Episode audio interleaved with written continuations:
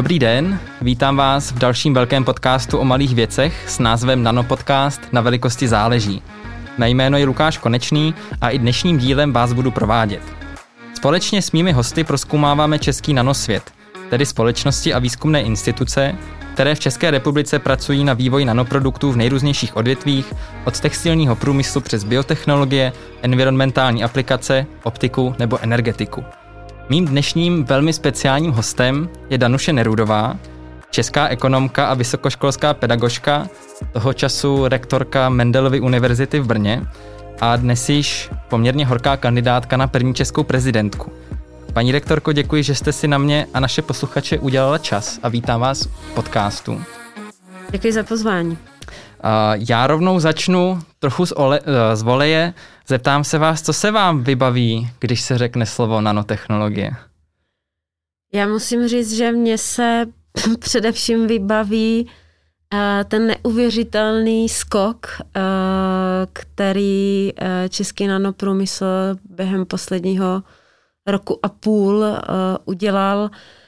Ten skok, že díky skutečně velkému úsilí lidí a díky technologiím, které jsme měli k dispozici, tak se vlastně podařilo, já nevím, z desetinásobit, ze stonásobit produkci nanomateriálu, takže nejenom, že Česká republika je v podstatě za rok a půl soběstačná, ale už tuto chvíli ty nanomateriály exportuje.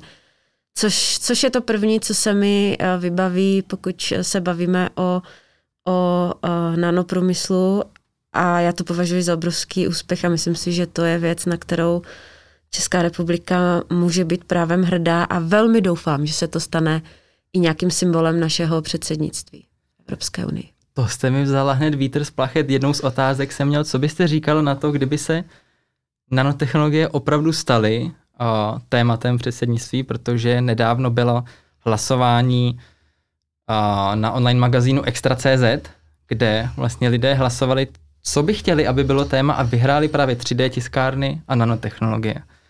Opravdu si to dokážete představit, že by nanotechnologie byly naše hlavní téma? Já jsem dokonce jeden z těch, který to téma navrhovalo, které se hlasovalo potom. Takže uh, ano, nano uh, průmysl, nanotechnologie a 3D tiskárny, to jsou dvě témata, které já jsem navrhovala, když jsem byla dotazována různými neziskovými organizacemi, což si myslím, že by mělo být ústředním motem, jak by se měla prezentovat Česká republika v průběhu svého předsednictví, tak za mě to byly 3D tiskárny a, a nanotechnologie. Mm-hmm. Já jsem si všiml, že v dokumentu, pokud to říkám správně, Coronex 2025, který vydal, uh, vydalo české skupení odborníků Coroner, v kterého jste také členem, tak nanotechnologie byly uvedené jako jedna ze strategických technologií, které by měly být podporovány českým státem více. Znamená to, že máte pocit, že tady zatím není dostatečná podpora? Uh, ne, já si myslím, že uh, stát uh, ten nanoprůmysl, nanotechnologie poměrně dost podporoval, konec konců díky němu tady byly dostatečné technologie právě před covidem. Na druhou stranu si myslím, že to je oblast, která má velkou budoucnost a které by stát měl vytvářet podmínky, ale ono se to týká obecně jakého, jakéhokoliv podnikání v tuto chvíli, které čelí obrovskému a, a nadměrnému administrativnímu břemenu. Myslím si, že ten stát, který se během krize rozbujel a naprosto pochopitelně, tak by se měl začít stahovat zpátky a měl by být menší a měl by vytvářet stabilní podnikatelské prostředí a neměl by nadměrně regulovat. Takže to je to, co já si mm-hmm. myslím, jak by stát měl především podporovat. A jaké konkrétní kroky by podle vás stát měl udělat pro to, aby se tedy narovnalo české podnikatelské prostředí? Já velmi vítám, že už čtu návrhy typu, že se zruší EET, což je z mého pohledu pouze nadměrná podnikatelská zátěž, mm. že se zjednoduší daňové přiznání, že budeme elektronizovat, že nebudou podnikatelé muset některé věci reportovat třikrát a čtyřikrát, protože státní instituce si nezdílí data A z mého pohledu potom je ještě další velmi důležitá věc, která se během covidu ukázala, že nás velmi handicapovala a to bylo to, že z těch množství, z toho množství sbíraných údajů, které stát sbírá, tak je někde háže na hromadu a neumí je zanalizovat a už vůbec na základě té analýzy neumí tvořit nějaké politiky a strategie. Takže tady bych si velmi přála, aby eh, když se tedy sbírají údaje od podnikatelů a někam se skládají na nějakou hromadu, tak aby byly skutečně jako ready to use, v případě, že přijde nějaká krize a že třeba by bylo potřeba vyplácet podnikatelům nějaké podnikatelské podpory, tak namísto toho, aby se podnikatelů ptalo, jaký měli obrat za minulý rok, to jsou všechno, to jsou všechno údaje, kterými prostě stát disponuje, má k dispozici a stačí, aby si je vytáhl z databází. Mm-hmm. Bě, během začátku pandemie se v České republice poměrně horlivě řešila, řešili ochranné pomůcky že jich nebylo v Čechách dostatek. V České republice v té době nicméně byli už čeští výrobci nanovlákených respirátorů a roušek, což je aspoň z mého pohledu jediná opravdu účinná ochrana proti virům a bakteriím, protože normální respirátory FFP2, FFP3, což tedy ten vláky nesou taky, že na to zatím není norma, ale tyto běžné respirátory byly vymyšleny především do takových prostředí, jako jsou například vlakovny, prašné prostředí někde ve výrobních halách a podobně. Nebylo to myšlené vyloženě na ochranu proti virům. Teď samozřejmě to bylo to jediné, co jsme měli, takže se to nakupovalo ve velkém, ale co my jsme viděli, aspoň jakoby z pohledu nanotechnologů, že vlastně ten veřejný sektor, minimálně naši politici, skoro všichni, úplně nepochopili, v čem tkví vlastně výhoda té technologie a že i těch pár korun navíc, co by se zaplatil za ten nanovlákný respirátor, taky nejspíš nepřišlo, že by, že by to za to stálo. Nakupovalo se pořád z Číny, trvalo se hrozně, čekalo se strašně dlouhou dobu, než sem ty nanovla, eh, ochranné pomůcky dorazí. Co si myslíte, že by se muselo změnit, aby se nám podařilo tu veřejnou vůli změnit v tom smyslu, aby byla jak to říct, přístupnější k novým technologiím, které třeba ještě nejsou, na ně neexistují nějaké normy, certifikáty podobně, ale prokazatelně je to to nejlepší, co se dá použít. A to je velmi těžká otázka, ale samozřejmě, že ten, kdo vypisoval ty veřejné zakázky, tak měl tu možnost a moc eh, zadávat tu veřejnou zakázku a, a uvádět do ní veškeré ty parametry, eh, které pro něho hrají roli. Bohužel velmi často si státní instituce eh, zjednodušují roli nebo zjednodušují si tu situaci tím, že vlastně soutěží na cenu a to je důsledek, to není důsledek ničeho jiného, než e, soutěžení na cenu. Já mám dokonce pocit, že po nějakou dobu se ani soutěžit nemuselo, protože byl nějaký ten mimořádný mm-hmm. nouzový stav, takže se vlastně stalo, což mě naprosto šokovalo, že jsme nakupovali respirátory čínské e, za 800 korun což, což bylo pro mě naprosto šílené sdělení, především s ohledem na to, že v tu dobu už existovaly alternativy české na našem trhu, takže stát v tuto, eh, v tuto dobu se asi nechoval eh, tak, jak by se měl chovat řádný hospodář a, a nakupovat ekvivalenty levnější, pokud nesoutěžil. Když soutěžil, tak samozřejmě musel. Eh, bavíme se o, když to tak nazvu, neefektivnosti státního aparátu. A já si udělám takovou přesmičku a skočím k, eh, k ekonomii koblihy.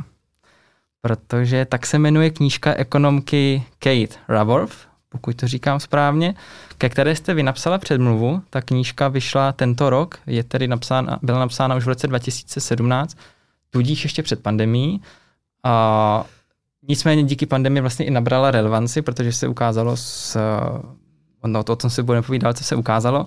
Ta kniha nedávno vyšla v češtině, jak jsem říkal, s podtitulkem Sedm způsobů ekonomického myšlení pro 21. století. A, a podle všeho, já jsem tu knihu ještě nečetl, četl jsem vaší předmluvu a obsah, ale už toho jsem pochopil, že přináší pro dnešní normální ekonomy, vystudované v České republice, poměrně radikální názory, co se týká především stávajícího ekonomického modelu, kde uh, růst HDP je alfa a omega, co se vlastně řeší. Nikdo si nedokáže představit, že by HDP nemuselo vůbec růst, že to není ten ultimátní cíl, který bychom měli dosahovat. Uh, a že nejspíš není úplně dobře, že tlačíme pouze na růst domácího produktu a kapitálové zisky bez ohledu například na naší planetu nebo na to, jak se lidé ve skutečnosti mají. A povězte mi, protože vy jste teď momentálně nejpovolanější, na jakých myšlenkách je ta kniha postavená a které myšlenky autorky ve vás nejvíce rezonují? Uh, ta kniha je postavená na jedné hlavní myšlence a to, že uh, lidé vnímají v symbolech a vnímají eh, vizuální věmy nejsilněji z veškerého vnímání, daleko silněji, než je, eh, než je, když něco pouze čtou a nebo něco pouze poslouchají. Eh, takže autorka na začátku knihy hovoří o tom, že aby ten ekonomický model byl pochopen, tak je potřeba přijít s jeho velmi jednoduchou vizualizací, se symbolem, který osloví široké vrstvy lidí a kteří ho budou chápat, proto si zvolila uh, tu koblihu, ovšem ona si nezvolila tu naši klasickou českou koblihu, ale ten americký donat, to znamená uh, to kolečko s tou uh, dírkou mm-hmm. prostřed. A, a na tom krásně demonstrovala, jakým způsobem ten model funguje, kdy říká, že pokud naše společnost a ten model, který uplatňujeme, je v souladu s naší planetou, tak se pohybujeme po povrchu té koblihy v tom kruhu, ale v momentu, kdy vlastně se dostaneme do situace, kdy už překračujeme ty planetární limity, což je což je ta vnitřní a vnější vlastně kružnice té koblihy, tak pak eh, ta kobliha znázorňuje, že jakmile z té koblihy spadnete dolů, tak už se nikdy prostě na tu koblihu nemáte šanci zpátky vydrápat. A to je to, eh, o čem autorka hovoří, že jakmile prolomíme ty planetární limity a dostane, dostaneme se mimo koblihu, tak eh, lidstvo sešlo ze své cesty a už pro něj není návratu zpátky k tomu, abychom si tu planetu udrželi obyvatelnou. Takže já se domnívám, že té autorce se skutečně podařilo sděl, sdělit tímto vizuálním věmem poměrně eh, silný příběh, který všichni nějak podvědomně eh, tušíme. Eh, konec konců dnes vedeme diskuze o snižování emisí CO2 a ukazuje se, že to bude mít dopady na blahobyt společnosti a že skutečně skutečně stojíme na křižovatce, eh, kdy si prostě budeme muset říct, jestli jako společnost jsme schopni se eh, do jisté míry uskrovnit tak, aby pro nás ta planeta zůstala obyvatelná, nebo ne. A to je vlastně hlavní, eh, hlavní koncept, koncept té knihy. Mm-hmm. Kde se teď nacházíme na Koblize podle vás? Jak moc, jak moc malý kousek od od té hrany? Já si myslím, že skutečně velmi malý kousek, protože se, protože se ukazuje, že bude velmi těžké snížit emise tak, abychom se nedostali eh, do situace, kdy nám ta průměrná teplota vzroste o více jak 1,5 stupně. Možná eh, je potřeba nahlas říct, proč je pro nás ten 1,5 stupeň tak strašně důležitý, je to proto, že pokud ta teplota stoupne víc než 1,5 stupeň, tak začnou odumírat eh, deštné pralesy a deštné pralesy v sobě mají naakumulováno CO2 za posledních 20 let. A v momentu, kdy začne umírat strom, tak všechno to CO2, co uh, naakumuloval, a tak samozřejmě začne pouštět zpátky do atmosféry, takže i kdybychom v tu chvíli zastavili všechny emise na planetě, tak budeme mít emise z odumírajících deštných pralesů, které, eh, které samozřejmě eh, velmi výrazně přispějí potom dál k oteplení planety a ke všem těm souvisejícím jevům, které, které jsou spojeny se změnou klimatu. Mm-hmm. Podobný problém máme i z pohledu globálního oteplování stajícími ledovci, kde je zase naakumulovaný metan, který se také uvolňuje, uh, uvolňuje do ovzduší a dnes ráno jsme s chodou okolností na Českém rozlesu slyšeli o nové studii, která zkoumá to, jak moc rychle stoupá zemská stratosféra uh, uh, jakoby od, od země výš směrem do vesmíru. Zatím ještě ne, vlastně není žádný závěr, co to znamená pro planetu, ale ten závěr je takový zatím, že to nebude nic dobrého. A že jenom za posledních, pokud se nepletu, za posledních 20 let, eh, že stoupla o 200 metrů, což nikdo zatím neví, jestli to je hodně nebo málo, protože se to nikdy neměřilo předtím, když se to měří uh, různými stratosférickými balóny a podobnými zajímavými věcmi, ale je to další problém, o kterým se nejspíš bude mluvit, protože to vlastně takhle souvisí uh, všechno dohromady. Uh, paní rektorko, kde bychom podle vás měli začít uplatňovat ekonomii koblihy v České republice jako první? Kde bychom měli začít a co je náš cíl? Když se odprostíme od toho celosvětového trendu.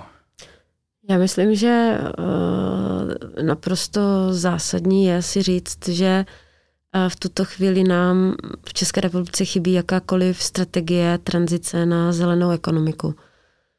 Což je velmi špatně, protože se opět za pár let dostaneme do situace, kdy stát namísto toho, aby vytvářel stabilní prostřed, podnikatelské prostředí, tak velmi výrazně tou nečinností přispěje k té destabilitě, eh, k té destabilizaci vlastně toho prostředí. A to tím, že eh, dneska eh, je celé řadě společností jasné, že forma jejich podnikání není dlouhodobě udržitelná, protože prostě třeba nebude nerostná surovina typu hnědé nebo černé uhlí, protože prostě dojde. A to naše odsunutí eh, toho rozhodnutí až na rok 2038 je takové typicky české, hmm. protože v roce 2038 už to uhlí zřejmě dojde, takže vlastně nebude, nebude co snižovat a nebude co řešit. No ale tím, že eh, ty společnosti skončí a ten ten, ten přechod a ten zánik nebude nějakým způsobem řízen, tak může prostě docházet k velkým společenským otřesům a šokům v podobě nezaměstnanosti, velkého pádu životní úrovně obyvatel v dané oblasti, což samozřejmě dále může vést k radikalizaci Eh, těchto obyvatel a bude mít samozřejmě obrovský dopad na eh, celou českou společnost, protože v těch strukturálně postižených regionech je zhruba 2, milionu, 2 miliony voličů, eh, kteří se vlastně hmm. tím, pokud nikdo tu změnu a ten přechod na tu zelenou ekonomiku nebude řídit, tak se můžou velmi výrazně zradikalizovat. Mm-hmm. Vy jste mluvila o tom, že bude docházet uhlí, což velice už se souvisí s energetickým mixem České republiky, protože na tom nejsme nejlépe, nemáme vítr, nemáme rychlou vodu. A jaké jsou naše možnosti vlastně ohledu energetické soběstačnosti? No teď asi to neuslyšíte rádi, ale v tom energetickém mixu platí to, že 30 až 40% musí být ze stabilních zdrojů. Což znamená jádro nebo jak, nějaký jiný zdroj, mm-hmm a, a ta diskuze se vlastně nevede v tuto chvíli. A, a to je za mě velmi špatné, protože přesně jak jste řekl, ten podíl obnovitelných zdrojů v našem energetickém mixu nebude asi závratně vysoký, stejně tak vysoký, jako je ve Švédsku nebo Dánsku nebo v Německu, protože tady prostě nefouká, nemáme moře, a nemáme rychlou vodu a je jediné, na co se vlastně můžeme spolehat, je solární energie. A to je třeba klíč k tomu, jak zvýšit eh, odolnost naší energetické sítě. To je, eh, to je cesta zapojovat, eh, zapojovat venkov a vytvářet otrovní, ostrovní systémy.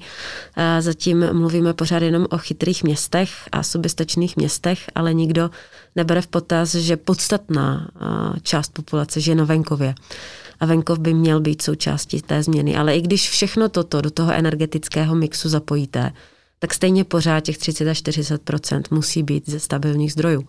A kromě jádra v tuto chvíli vlastně se nevede žádná diskuze, jestli to může, jestli by to měl být plyn, nebo co by to mhm. mělo být. A teď nemám na mysli dostavbu eh, jaderné elektrárny Dukovany, ale, ale my ani nevedeme diskuzi o tom, o čem hovoří Dana Drábová, že atomová nebo jaderná energie může spočívat v těch mini reaktorech, což je eh, úplně jiná technologie a, a asi cenově zcela někde jinde než dostavba dalšího bloku. Takže to je všechno, to je všechno diskuze, co nás čeká, kterou musíme vést, protože, protože samozřejmě eh, vyšší podíl obnovitelných zdrojů v energetickém mixu České republiky je něco, k čemu budeme muset směřovat eh, díky Green Dealu a Fit for 55. Mm-hmm. Já k tomu přidám jednu zajímavost, protože a, u jádra se mimo jiné řeší, co s vyhořelým palivem. A, a jeden z projektů Billa Gatese, on jich má teda velkou, velkou spoustu, tak je právě využívání již vyhořelého paliva a už mají funkční malý reaktor, který dokáže vlastně ještě poměrně dlouhou dobu fungovat už na tom vyhořelém palivu. Takže už přichází i technologie, jak vlastně využít to, co my už jsme někde uložili, nevíme, co s tím, tak to můžeme znova využít. Což je můj takový oslý můstek, momentálně se dostaneme k udržitelnosti.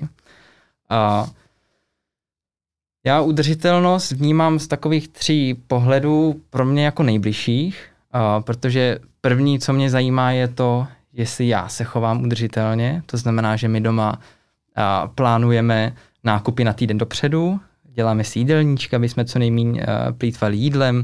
Když už nám něco zbyde, nějaké odřezky zeleniny, dáváme to žížalkám v obýváku, máme na ně takovou nádobu, ty zase produkují potom hnojivo, to dáváme do kytiček a podobně.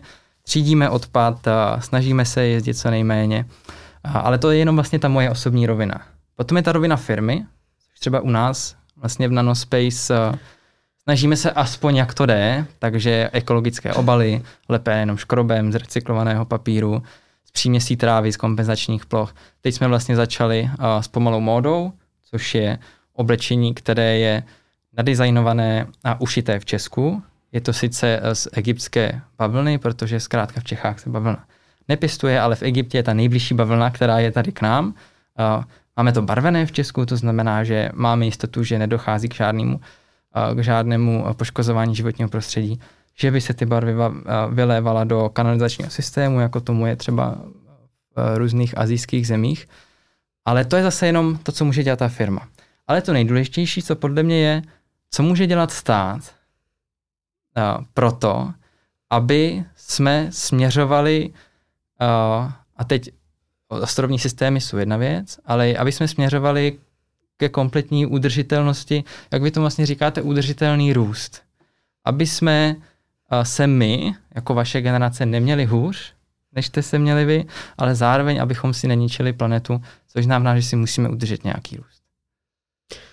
No to je asi ten model cirkulární ekonomiky, k kterému naše společnost nezadržitelně uh, směřuje. Ale co se týká toho ekon- obecného ekonomického modelu udržitelného růstu, eh, tak to je model, který vlastně eh, kromě eh, teda nějaké maximalizace zisku nebo teda toho růstu, tak bere v potaz ještě další věci, jako je třeba environmentální bezpečnost, potravinová bezpečnost, zdravotní bezpečnost a jakékoliv eh, další věci. Takže já si myslím, že pokud se na to podíváme, tak se vlastně eh, v tuto chvíli eh, a vlastně vaše společnost toho může být i příkladem, tak se posouváme někde od klasického kapitalismu ke stakeholder kapitalismu, což znamená, že vlastně tím jediným, jediným ukazatelem pro společnosti už nebude maximalizace zisku, ale společnosti budou brát v potaz i další věci, takové právě, kde bude vytvářet tlak společnost, aby, aby je respektovali. To znamená třeba recyklovat papír, že jo, být součástí cirkulární ekonomiky, používat vratné obaly a, a tak dále. Takže třeba když se podíváme do Spojených států, tak tam, tam vlastně ten tlak na zelenou transformaci vlastně zešel ze společnosti, od spodu, nikoliv od toho, že by stát jako architekt něco nadizajnoval, budeme dělat tady toto. V Americe vzešel ten tlak v podstatě od nejsilnějších institucionálních investorů, což jsou penzijní fondy. A, a, a vlastně eh, ti, eh, ti akcionáři těch penzijních fondů vlastně vytvářeli tlak, aby penzijní fondy investovaly jenom do zelených projektů, mm-hmm. aby dělali jenom zelené investice, naopak divestovali z těch projektů, které nejsou nejsou zelené. Takže, takže já věřím, že to je vlna, která začíná už i u nás a že to půjde v ruku v ruce, že se začne transformovat společnost a společnosti jako biznis a že i stát se začne transformovat a potom možná přijde na to, že by bylo fajn mít nějakou tu strategii zelené tranzice. Mm-hmm. A mluvila jste o potravinové bezpečnosti, zdravotní bezpečnosti, to všechno zní jako strategické v podstatě technologie, které bychom si měli udržet eh, tady doma. Jak se k tomu stavíte z pohledu nanotechnologií? Protože, a teď myslím třeba speciálně eh, průmyslovou výrobu nanovláken, protože to je něco, co máme tady u nás doma. V podstatě skoro nikdo na světě neumí tak, jako to umíme my. Pokud už mají nějaké stroje na průmyslovou výrobu nanovláken, tak jsou české. Je to něco, co bychom si měli udržet, podporovat? Mm, tak určitě, to je prostě rodinné stříbro, že jo.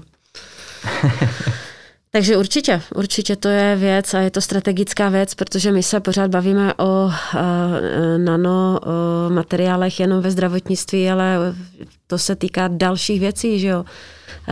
To se, to se týká různých filtračních technologií, které se používají třeba v technologii potravin nebo v zavlažování a tak dále. Takže to je daleko širší kategorie, ten nanoprůmysl, než jenom zdravotnické prostředky.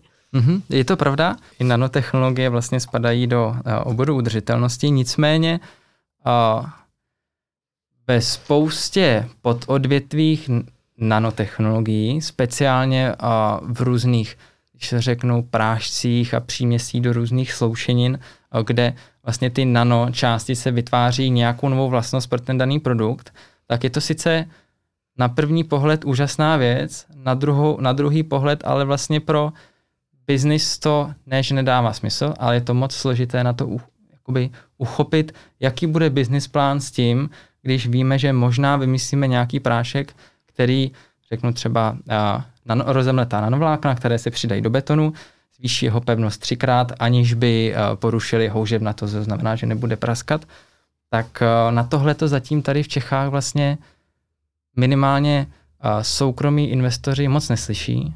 A donedávna vlastně na to ani nebylo moc veřejných peněz, protože zkrátka nanotechnologie bylo téma, co ještě nebylo jako úplně akcentované. Myslíte si, že v České republice se objeví rizikový kapitál, který by dokázal takovéhle technologie podpořit v takové míře, v jaké bychom potřebovali, protože já vím, že spoustu skvělých nápadů a už hotových polo technologií končí prostě v šuplíku, protože se na ně v Česku nenajdou peníze. Já tomu pevně věřím. Já si myslím, že jsme jako národ skutečně prokázali, jak dokážeme ten, ten sektor, který byl eh, v plenkách na začátku eh, té covidové krize, jak to dokážeme eh, rozvinout, takže podle mě to je jenom otázka času. Je to očást, otázka technologických scoutů a, a, a různých transferů výsledků, eh, které vznikají třeba na univerzitách. V tom jsme teda velmi slabí. Ve srovnání se státy kolem nás, my si to, my si to velmi výrazně uvědomujeme, ale myslím si, že skutečně se na tom velmi pracuje. Myslím si, že máme už best practices třeba na univerzitě v Liberci, kde se právě povedly už dneska transfery toho, co vzniklo v rámci výzkumu a vývoje do jejich vlastních spin-offů takže jen houšť, já pevně věřím, že, že skutečně je to pouze otázkou času. Mm-hmm. Já jsem zkoumal uh, chodou okolností ve své diplomové práci, že byla o nanotechnologiích. Uh, uh, výzkum a vývoj nanotechnologií z pohledu patentových přihlášek a Česká republika na tom vlastně byla podstatně hůře než spoustu a spoustu jiných zemí na světě. Mnohem hůře než uh, Spojené státy americké, tedy v počtu patentových přihlášek na počet obyvatel, ale vlastně těch konečných komerčních finálních produktů my tady máme, by těch opravdu funkčních, teď nemyslím na nohoubičky a podobné věci, tak tady máme nejvíc. A, a všichni na nás koukají, jak je možné, že jsme to dokázali, takže a, možná, že i když není tolik peněz, tak eh, jak se říká, že peníze kazí kreativitu, tak možná, že z nějakého pohledu je to i dobře, eh, protože jsme si tady i s tím málem vlastně dokázali vydobít nanopozici v Čechách. Já si především myslím, že to není o penězích, ale je to o tom, že um, velmi dlouho trvalo u nás naučit se nakládat s nějakým duševním vlastnictvím a naučit mm-hmm. se ho chránit a myslím si, že je to pořád oblast, eh, ve které jsou velké mezery, zejména na univerzitách, takže primárně to nevidím jako problém eh, podfinancování, ale problém toho, že neumíme identifikovat duševní vlastnictví a neumíme ho chránit. Mm-hmm. Já jsem slyšel, že jste psala předmluvu k, uh, k nové knize Jeremyho Rivkina, hmm. Green New Deal, kde on mimo jiné hodně mluví o takzvané glokalizaci. Mohla byste vysvětlit, co ta glokalizace je a jestli si myslíte, že by to mohlo přispět k větší efektivitě trhu? No tak to je obecně koncept uh, growing global, being local, že ten klasický slogan. Takže uh, já myslím, že i ta teďka ta covidová krize vlastně ukázala, že, že vlastně dojde a, a dochází před, o, před našima očima úplně ke změně dodavatelských řetězců, že si dodavatelské řetězce uvědomili jedno riziko, které vůbec nebrali v potaz a to je riziko takového rozsahu, jako je celosvětová pandemie, kdy se prostě může stát, že byť mají velmi levného dodavatele na druhé straně, straně země koule, tak v případě nějaké eh, globální krize prostě ten díl nedostanou, takže budou hledat lokální, lokální dodavatele, budeme se snažit a, a aby um, vlastně, nebo budou se snažit, aby ty uh, subdodávky měly dostupné.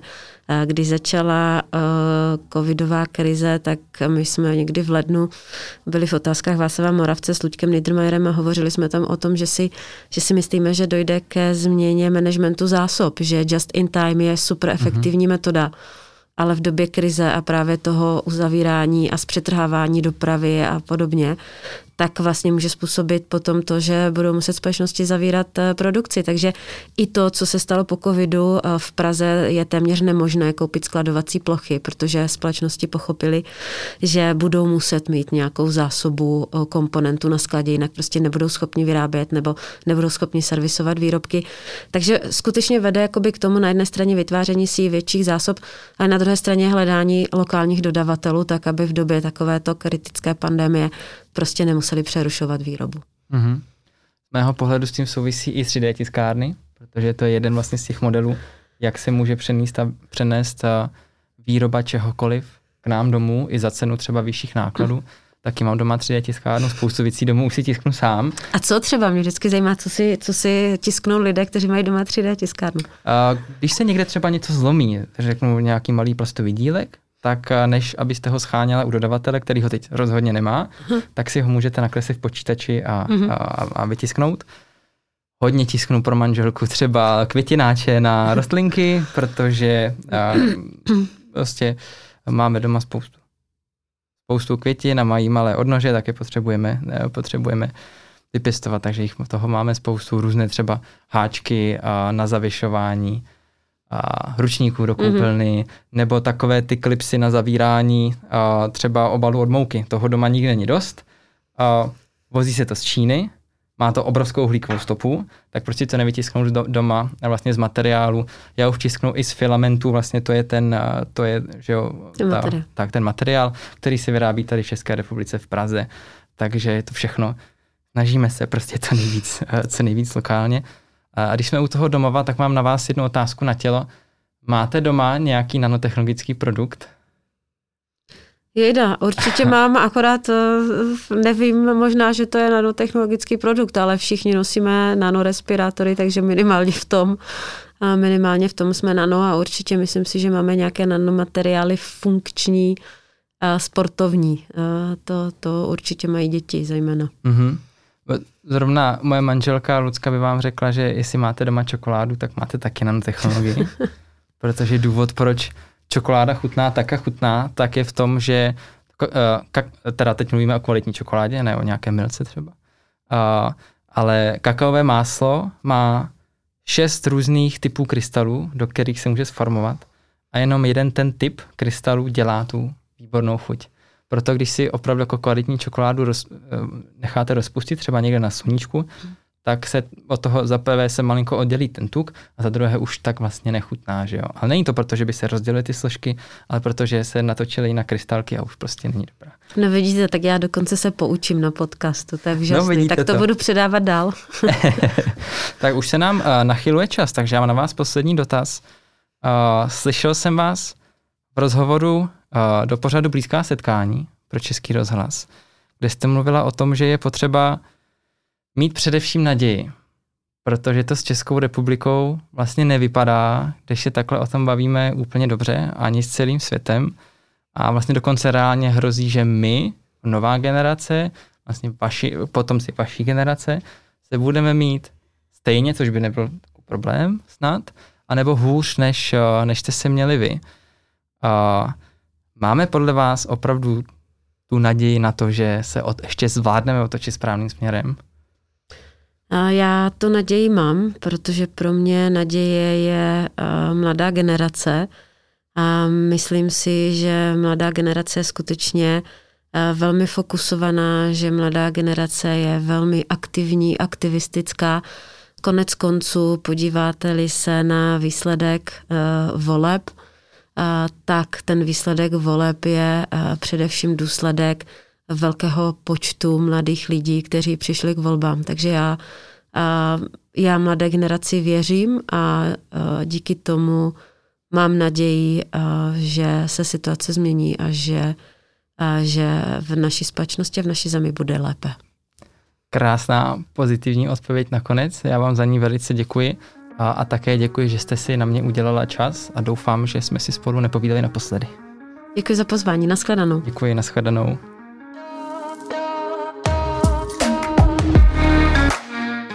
Děkuji vám za poslech a pokud si tak ještě neudělali, dejte si na našem podcastu sledovat na jakékoliv podcastové aplikaci, protože v následujících epizodách se budeme bavit například o filtraci vody a vzduchu pomocí nanotechnologií anebo o nanotechnologických zdravotnických materiálech.